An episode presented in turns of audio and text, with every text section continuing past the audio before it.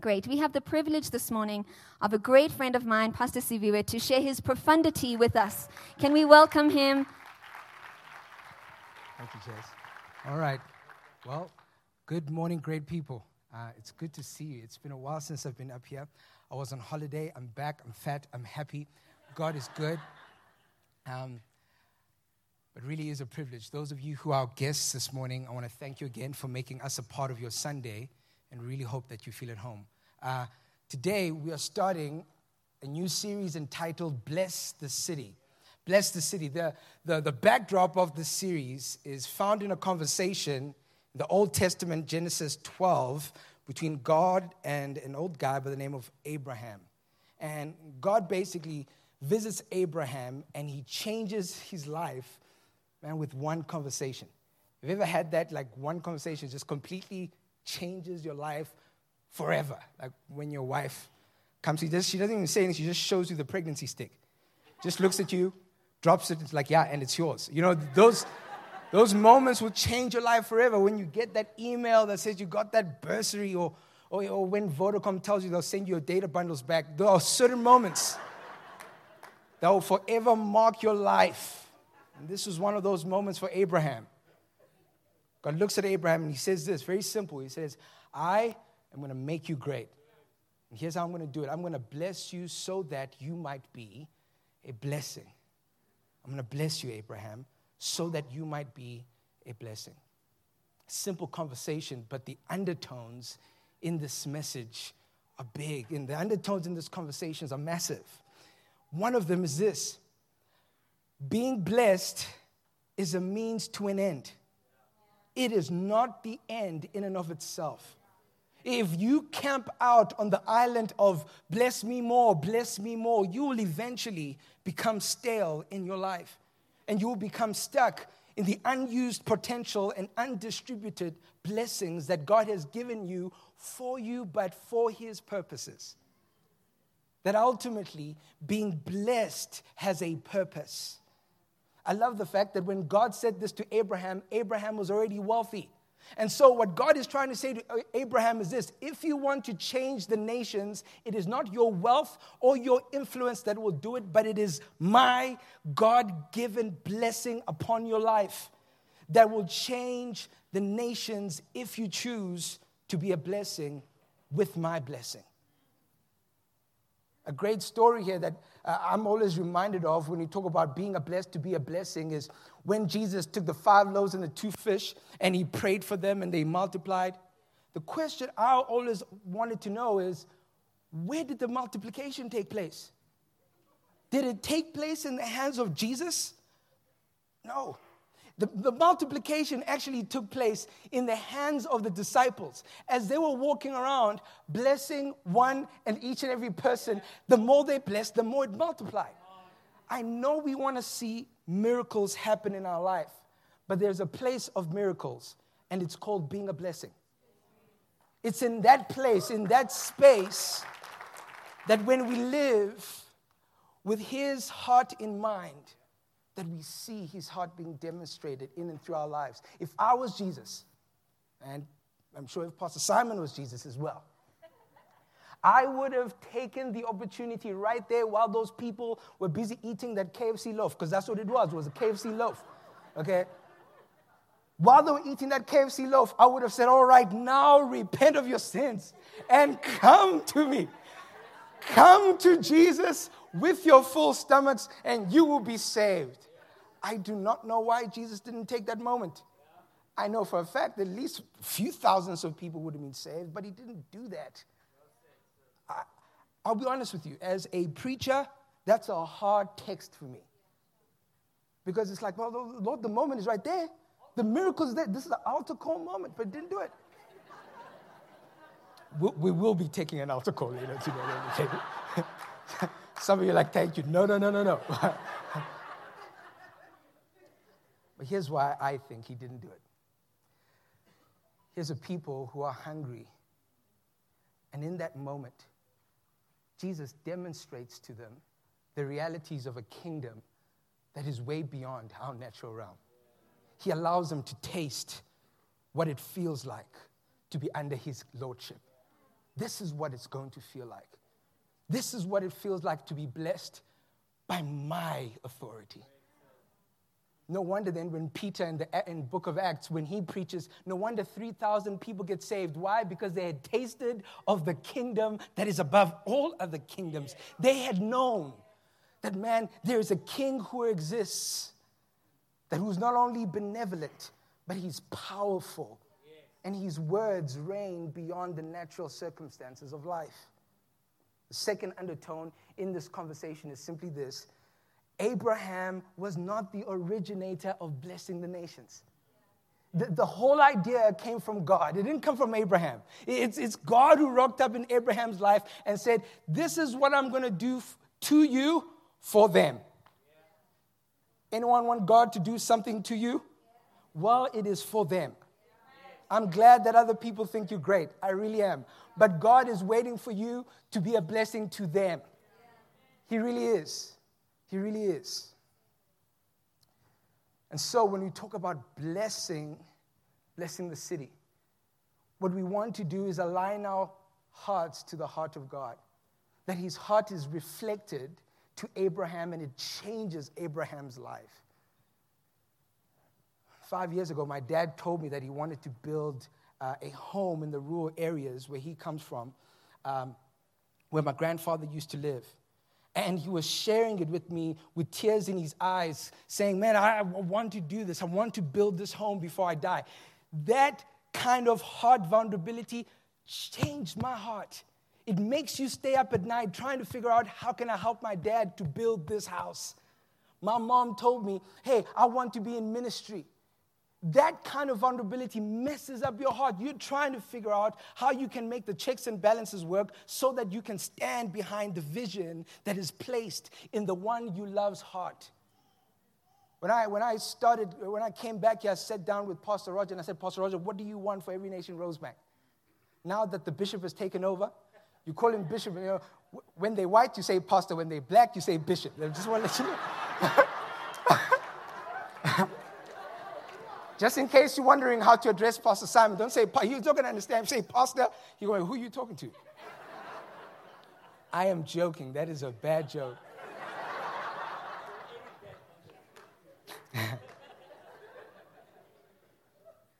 Hear me. Asking Pastor Simon, what do you want? What is in your heart? I, I believe that God has placed something in your heart that needs to affect me it needs to affect me. It must change the way I do stuff. And I hope in this sermon, as we look at God's heart, which matters for our city, that your heart will be changed as you brush up upon His heart. Taste a little bit of really what is burning in His heart, not only for the city, but for the lost and for the nations of the world. We're going to take time to look at the book of Luke, Luke chapter 15, verses 1 to 7.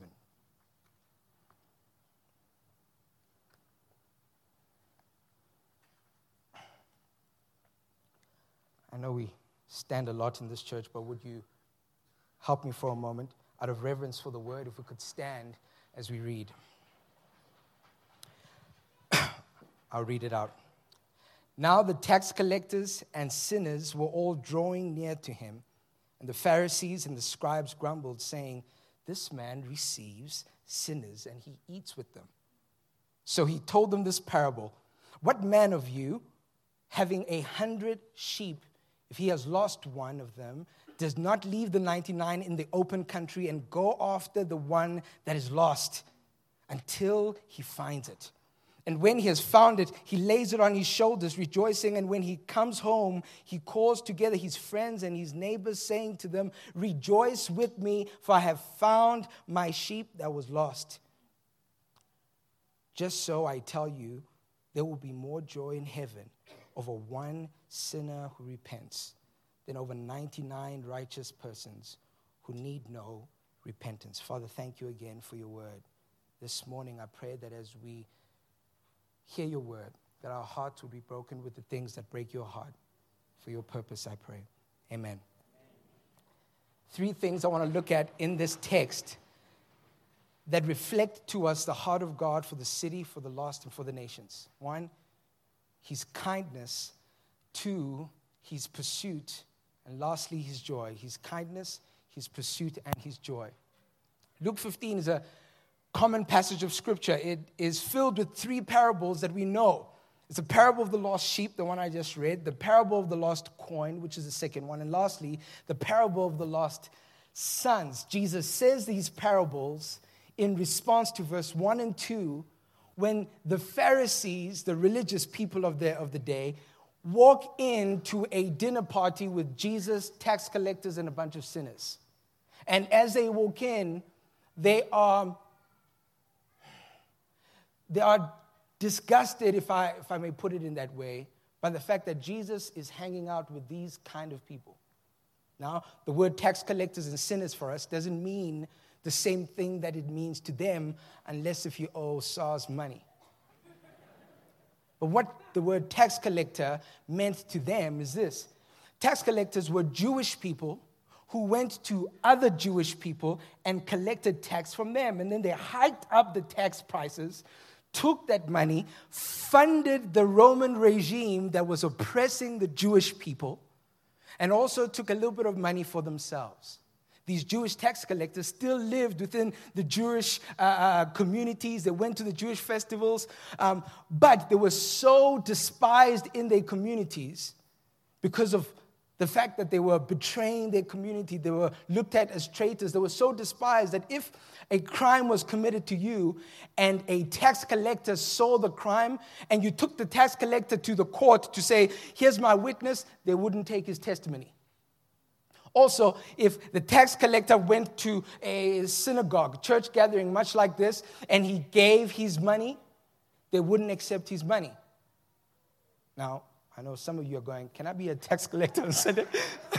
Don't do that. Uh, but here's the reality they were not accepted.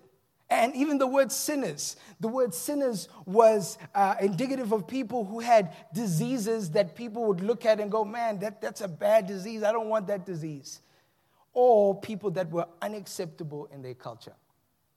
And so the Pharisees are going, Why is Jesus hanging around with these people? These people do not deserve the presence of someone who claims to be a man of God. I think of the world and how the world thinks of the church. I think the world honestly thinks that the church is a place of judgment. They don't think the church is a place of kindness. To be honest, some of you in this room feel the same way. I mean, you, you love Jesus and what he stands for. You know, your idea of Jesus, it probably has long hair and a ponytail. You know what I mean? About my size. You know what I mean? I understand. but when it comes to the church, you're like, I, I don't really tell my friends that I go to the church because I know and maybe you get the same thing that happens to me. I struck off a, a, a, great conversation with someone. And the moment I tell them what I do, already they change the tone. Right? And, and there's still that thing happening. But when I look at Jesus' life, man, his kindness was incredible. Him choosing to make company, to even eat with tax collectors and sinners, was not a reflection of him promoting their lifestyle, but it was a reflection of his kindness to a broken world. This picture up here is, is reflective of a story of Mary Magdalene, who her first encounter with Jesus was that she got busted in the act of adultery. How about that? Right? And Jesus does this. she, she, he brings Mary Magdalene out the Pharisees are trying to stone her, they're trying to judge her, and Jesus draws a line between the Pharisees and Mary Magdalene. And he protects her from judgment. How many people in your life are you drawing a line for? How many people in your life who, who you don't agree with their lifestyle?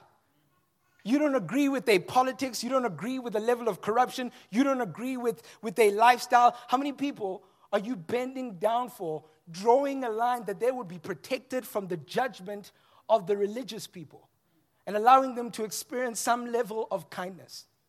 And I know what you're feeling because I feel it too. These kind of scriptures, you're like, Lord, you shouldn't put this here because we're trying to work down here, right? And what you're feeling is this. No, no, no. The, there's time for truth. I totally agree. The wonderful thing is when Jesus finishes this interaction with Mary Magdalene, he ends it with truth. And he says, Now go therefore and do not sin. Jesus is the only one who learned how to marry both kindness and truth. The Bible says the kindness of God leads you to repentance, but the truth of God will set you free. People need both. But the Pharisees tried to marry the truth of God with the traditions of man. They said, no, no, no. If, if you want to be free, if you want to live in truth, you need to take on our traditions. You need to make sure you don't drink. You need to make sure you don't do this. Make sure you don't do that. Then you will walk in the truth of God and you will be free. And tradition doesn't change one's heart, but the kindness of God does. Titus 3, verse 4 to 7 says this For we ourselves were once foolish, disobedient, and astray, slaves to various passions and pleasures, passing our days in malice and envy, hated by others and hating one another. But when the goodness and loving kindness of God, our Savior, appeared, He saved us. Not because of works done by us in righteousness, but according to his mercy, by the washing of regeneration and renewal of the Holy Spirit. You know, some of us need to be saved from our sin, and loving kindness of God does that. But some of you actually need to be saved from your good works. The fact that you think that your good deeds mean something, they, they, they, don't. The fact that you think that your good deeds can qualify you to be loved more. And if you believe that, if you genuinely believe that the more you do good, the more God will bless you, you need to repent.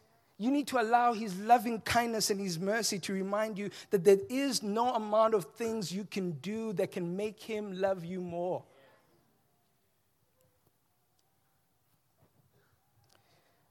Second point I want to look into is his pursuit. Verse 3 to 4 talks about uh, uh, uh, what man who has a hundred sheep would not chase after the one? Now, I'll be honest with you. It goes on to say he would chase after the one and leave the 99 in the open country. I've read the scripture many times. And every single time I thought, ah, but that's bad leadership. ah, no, no, no. That's bad leadership. They're strong. Uh, how do you do that? Why are you going to go for the one and leave the 99 out in the wilderness in the open country? Right? But here's a context. Uh, way back in those days, when the average middle class shepherd owned about 100 sheep. The, the, and those 100 sheep were his financial portfolio. Everything he had in life was right there in those 100 sheep. Those were his assets, his whatever, everything. RA was there. Thank you for SAG. RA, everything, insurance, all of the 100 sheep. They reflected everything that he had. So him going after the one is understandable.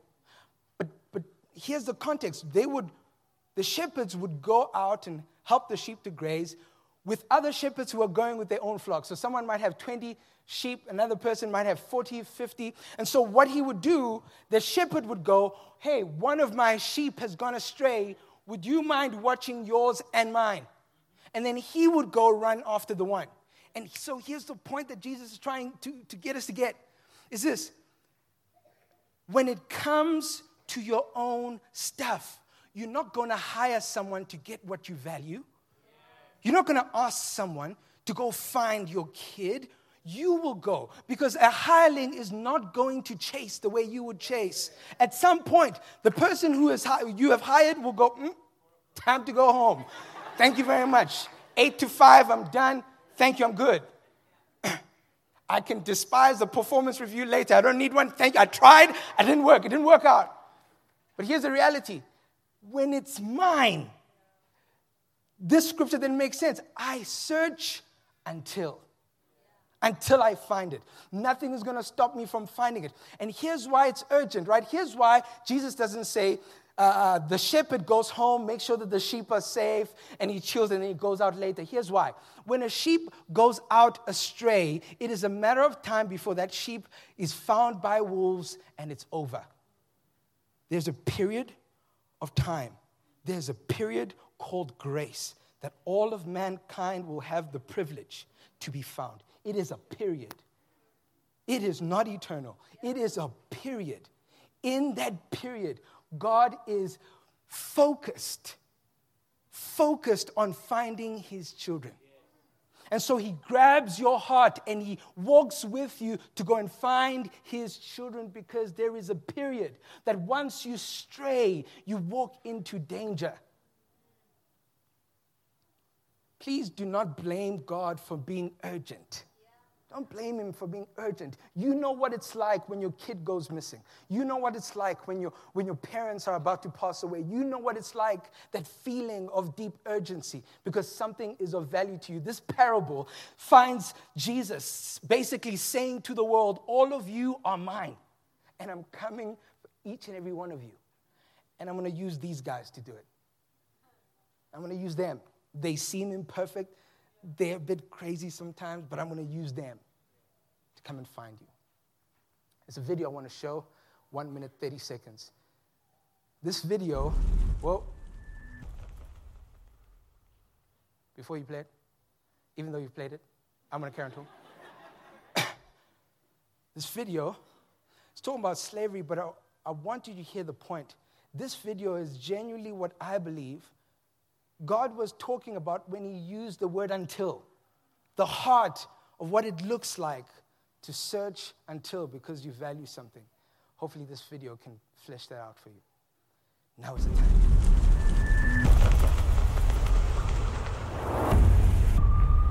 He puts the 99 into the pen and he goes after and he searches for the lost sheep until he finds it. And he's very particular with that language. He goes after the sheep until he finds it. And to me, that just shows the relentlessness of our Father. What we do at IJM is we go look for that lost sheep, that girl that's being abused, and we will search for her until we find her. That's how our Father has loved us. That's how we are called to love others not to search for them until we've satisfied ourselves, not to search for them until it gets really hard, but to go after them until we find them, to be relentless in our love for those that are abused, for those that are oppressed, for those that are being held down.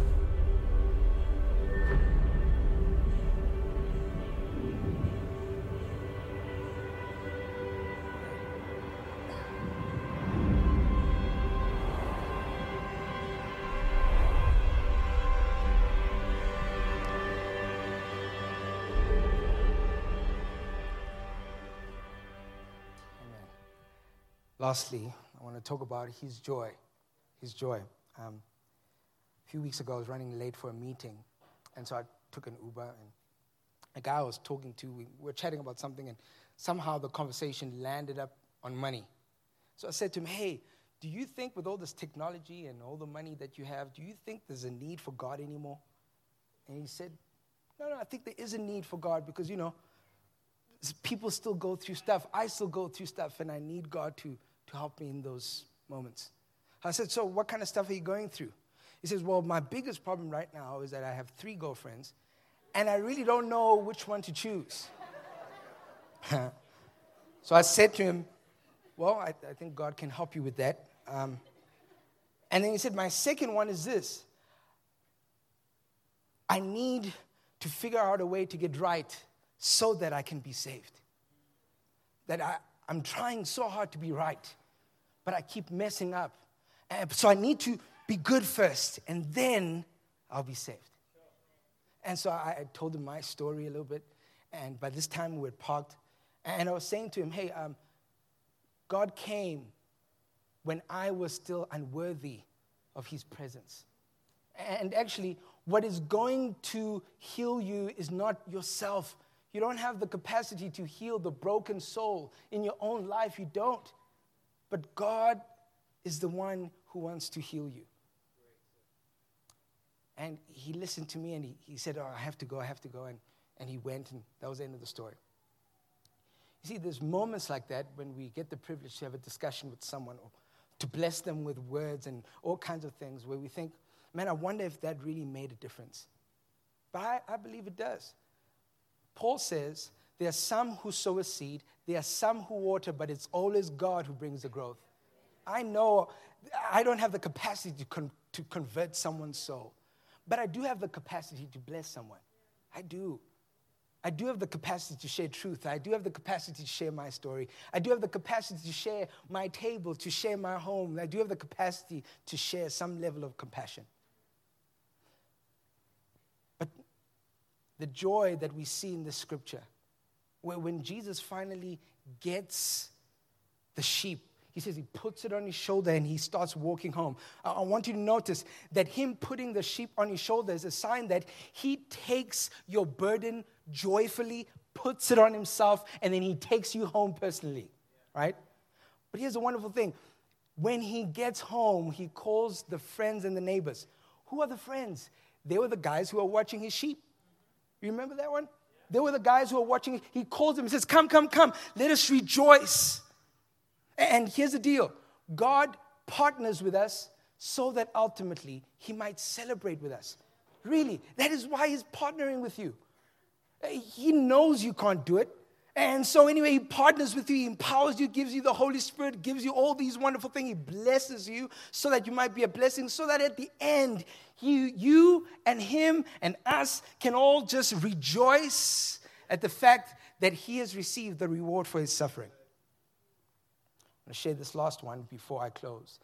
Scripture's not up there, but I think the story is pertinent. Mark 11, verse 2 to 3, talks about Jesus about to get into Jerusalem. And he says to his disciples, Hey, go to the village close by and go and untie a donkey that's there. If the person who owns the donkey asks you, why or where, what are you doing with this donkey? Tell them that I have need of it. Right? And, and, so, and so Jesus chills. His disciples go. Sure enough, the person asks, Why do you want? They said, No, no, Jesus has need of this. And so he brings the donkey. We all want Jesus to come and parade in our cities, come and parade in our life, come and parade his glory in our workplace and in our families. But in order for him to do that, we need to go and untie the donkeys in the backyard the stuff that we've been holding to, waiting for a brighter day. No, I'm going to use this courage for that project. No, I'm going to use this comfort for this moment. No, I'm going to use these savings for that. No, I'm going to use that for this. No, I'm, I'm saving, I'm leaving my donkey. I've tied it up.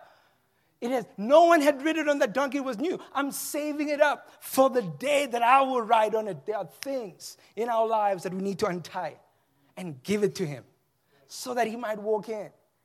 Give him the little bit of courage that you think you have. Give him the little bit of comfort that you think you have.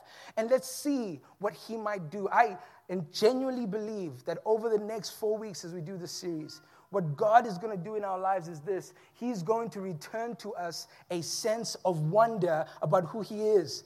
That as we do this together, as we make a decision to bless the nations, bless the city rather, we will have this restored awe of God. You ever know how it feels like when you lose that awe? I know what that feels like. When you just do things for the sake of doing them. And you don't feel anything that you do. You're just walking around like a zombie that says amen. But maybe as we are about the mission of blessing, He would restore awe in our souls. So here's how we're going to close it. Everyone, when you came in, you would have received this card. If you didn't receive this card, there's going to be some ushers at the back on your way out to give you one of these cards. Basically, on this card, it, it, it has five missional practices that all of us and uh, a couple of other churches in the citywide are going to be doing for the next four weeks 21 days of us walking together and we want to encourage each and every one of you to be a part of this Bless the City campaign. Each and every week in your Connect group, we are encouraging all the Connect group leaders to start their Connect group by asking one simple question, and that question is at the back of this uh, uh, uh card. And the question is Who did you bless? Who did you bless? That's all. There's no trying to feel guilty or anything. It's just for us to encourage each other towards good deeds All right? And here are the five good deeds, five missional practices that we want to do together for the next 21 days. And uh, we want to encourage you to do at least one of these every day. Just choose one. Oh, which one? Just choose one and to do every single day for the next uh, 20, 21 days.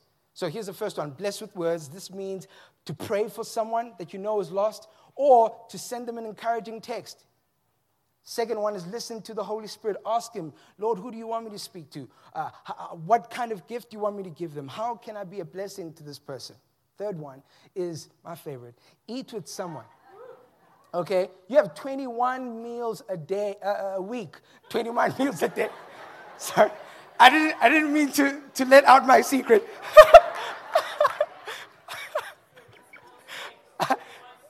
21 small snacks a day. That's the secret. That's how I make it through the rain. well, eat with someone. 21 meals a week. Choose two or three of those meals. Find someone who doesn't know Jesus. Come and hang out with them. Do something you love to do with someone who doesn't know God, someone who's far from God. Fourth one, serve with someone. As you eat with people and you listen to their story, you realize, man, how can I serve this person? Serve with love, sorry. Serve with love. And lastly, salt one. This basically is, is uh, uh, start a conversation, ask questions, listen to someone, and then tell your story. That's what it is. Five missional practices, 21 days, four weeks.